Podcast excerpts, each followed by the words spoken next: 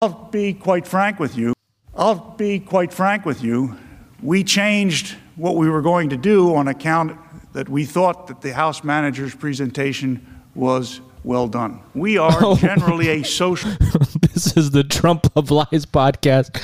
I am your host, DJ MTK. I thought we were going to just end the podcast, it was over. And then I heard Donald Trump's lawyer speak during his second impeachment trial. And let's just listen in to this fucking brilliant bozo. People. We enjoy being around one another. Senators of the United States, they're not ordinary people. And boy, this is a diverse group. Right, we right, still right. know what records are, right? Right, right. On the thing you put the needle down on and you play it. I worked in this building 40 years ago.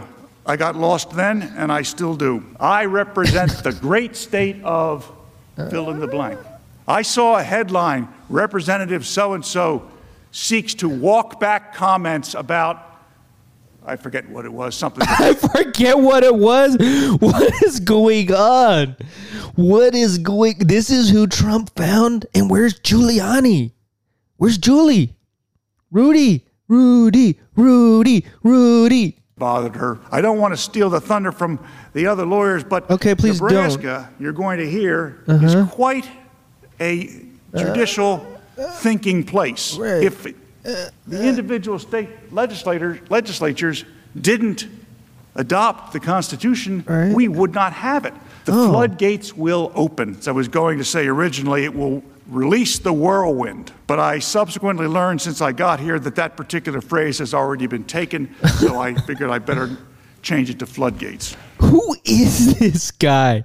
Bruce Castor's opening statements during the Trump second Trump impeachment. I mean, I I don't I, I I'm speechless. Like, is this for real? You know what I mean? Like, what are we listening to? And and I mean I, I mean there's there's listen listen to this. This is a good one too. Oh, we're gonna do this should just be like soundbite city. This should just be a soundbite city. If city. we go down the road that my very worthy adversary here, Mr. Raskin, asks you to go down, Uh-huh. the floodgates will open. Right, right, right. But the political pendulum will shift Uh-huh. Oh, will it? Okay, okay. one day. Oh, okay. I didn't know that. This chamber and the chamber across the way Uh-huh. will change Okay. one day. One day. Cool. And partisan impeachments will become commonplace. This is a good one. This, listen to this soundbite. This is a Republican senator after the hearing. After I said I'd be an impartial. Bill judge. Anyone listening to those arguments, the House managers were focused, they were organized, they relied upon both precedent, the Constitution, Mm-hmm. and legal scholars. Legal scholars, he said. Wow. These are the people, you know, prosecuting Trump, the opposite side. An argument. President Trump's team were disorganized. Ooh. They did everything they could but to talk about the question at hand. Ooh. And when they talked about it, they kind of glided over it, almost as if they were embarrassed of their argument. Jeez. Now, if I'm an impartial juror, Right. and one side's doing a great job, Right. and the other side's doing a terrible job Right. on the issue at hand, as an impartial juror, I'm going to vote for the side that did the good job. Damn. I was struck. I, I, I, I thought the, the, the Uh, House managers who spoke earlier were brilliant speakers. he said the opposite side of the team. The people that he's supposed to be fighting against did a great job. Brilliant. Brilliant. Brilliant.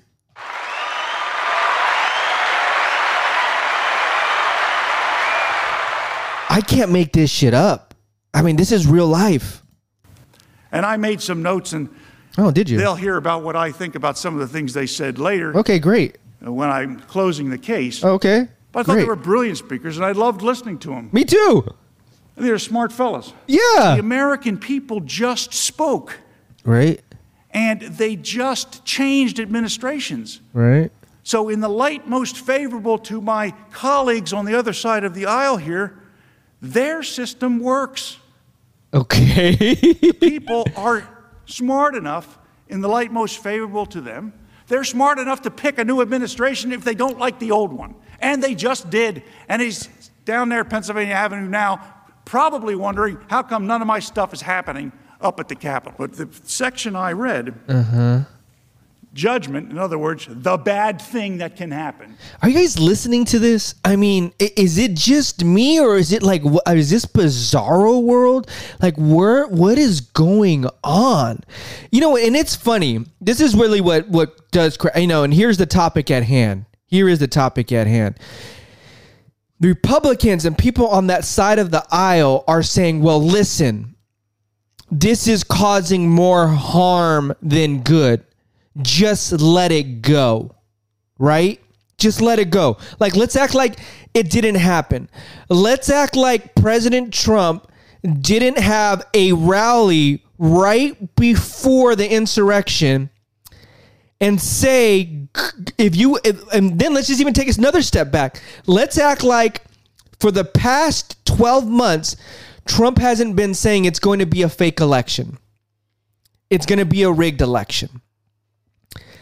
Let's even take another step back and let's act like the year before that that Trump wasn't adding fuel to the fire for QAnon and conspiracy theorists.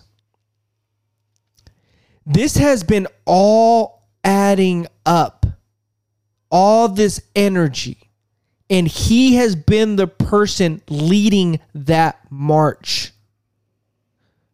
After the election, he did everything he could think of to say it was a rigged election. 60 courts denied everything they tried to throw at them in court. And I gave him a round of applause for trying. He tested the boundaries of our democracy in every way he could think of. The only one he didn't do was martial law. That's the only one he didn't throw at us. Then what happens? He has the rally, right? He has the rally. And we all know what happened after that. You know, and you know, you see these people storming the Capitol, fighting police officers. One person lost their life. Another police officer took his own life afterwards. Hundreds of people or and thousands of people are in jail. People are now saying, no, I should never have been there. These QAnon believers, these Proud Boys. He knew exactly what he was doing, and he loved every single part of it. Now, for them to cry wolf and say, you know, NBD, and if you don't know what NBD means, no big deal. That's that's like me doing something to somebody I love and seeing them at a family gathering a month later and saying, "Oh, you're still worried about that? But why are you talking about old shit?" No, because you need to be held accountable for the things that you do. And and for the people out there that are not held accountable, this is the type of shit that fucking happens at the highest levels. He should be go- he should be going to prison. Just spoke. And they just changed administrations. See and see and see this is the thing they're trying to say is like, well, look at well, you know, he's not in the office anymore, so why is it a big deal? Now, don't get me wrong.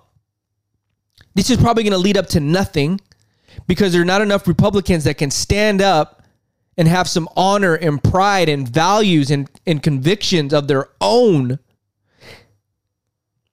to actually make this go through. The people are smart enough in the not the people in that room. Not the people in that room, unfortunately. Misdemeanor. The words haven't changed that much over the time. After he's out of office, you go and arrest him. That's his own lawyer saying that. That's his own lawyer saying that. And they're saying that he wasn't that happy about afterwards. He was saying, I don't know who this insider, inf- uh, you know, who's getting this inside information. I'm, I'm assuming too he was unhappy. But how? I mean, everything that you see from Trump. I mean, could you imagine he if he did a speech right now, what he would say? Could you imagine if he had Twitter right now, what he would be saying? He would keep inciting this. He hasn't apologized. He doesn't feel bad. He feels like he's done nothing wrong. He's fucking. He's basically a privileged white person. That's that's what he is. And you know, they, to think about this cult that they've created, and I mentioned this before. I do feel bad for some of these people. They need to be deprogrammed. Some of them are just loonies and crazies and dumb fucks. But what this has done to our country, it's going to take maybe a decade to fix. There are probably still 30 million QAnon believers in the United States. And the Republican Party, in someone, and I, when I watched someone say this the other day, politicians have been trying to gain votes for centuries in any way possible to win. And what they have found is that there is a group of people in the United States that believe conspiracy theories, that are weak minded, and that believe QAnon and are racist. And that they could tap into that vein and grab votes out of there to win elections. And that's what they've done. The Republican Party, I'm not a Republican, I'm not a Democrat. I probably have more I, I lean more towards the Democrat side, but when I see bullshit, I'm gonna call fucking bullshit. I don't give a fuck who you are. And the Republican Party right now is full of bullshit. Full of fucking bullshit. And the Republican Party is basically signing a deal with the devil, ruining our country and using weak minded people to their advantage to get into office. And, and you want to get woke, motherfuckers, you need to wake the fuck up and see what's really what's going on. Because Trump has opened the floodgates. Because someone in 10 years from now, five years from now, can see this playbook and say, okay, we just need to take it to another level. Because we know there's at least 30 million of these dumb fucks. They don't believe this shit. That's the other thing. They don't believe this shit. Trump doesn't believe this shit. To go back, even like I said, for Trump to come out and say, "Oh, those are those are you know QAnon." I mean, I don't really know much about them. I heard they like me. That's like me saying that we own a company here, West Coast Radio, and that a group of pedophiles, you know, support West Coast Radio, and I don't speak out and say that you know what? To tell you the truth fuck them and they all should be in prison. If you don't stand for something you'll fall for anything. And you have to take a stand when there's people doing harm to other people. And that's what he didn't do but what's crazy is he has so many stern convictions about all this other bullshit but the shit that matters he doesn't. Oh, uh, those are those, those are good people because they support him because he knows they get some votes. And if there's one thing that this impeachment trial can do, which I'm praying for, is that it never gives him the opportunity to run in any form or fashion in office, in government, ever again. And all I really wish is that he goes to prison for at least five years. Words have consequences. Words have create actions. And his words created these actions. That's like Marlon Manson. Well, you know, yeah, I told him to go kill I, I told him to go kill those people, but I didn't do it.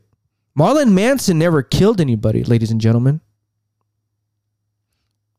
Because if he would have told them to go drink the Kool Aid with cyanide it like Jim Jones did, all these people would be fucking dead. All of them. Actions have consequences. I mean, words have consequences because they create actions. Jim Jones, Marlon Man- Manson, Charles Manson. I'm sorry. Marlon Manson got caught up some other shit. But Charles Manson. We're out. We'll be back. Fuck Donald Trump. Yeah, nigga, fuck Donald Trump. Yeah, yeah, fuck Donald Trump. Yeah, fuck Donald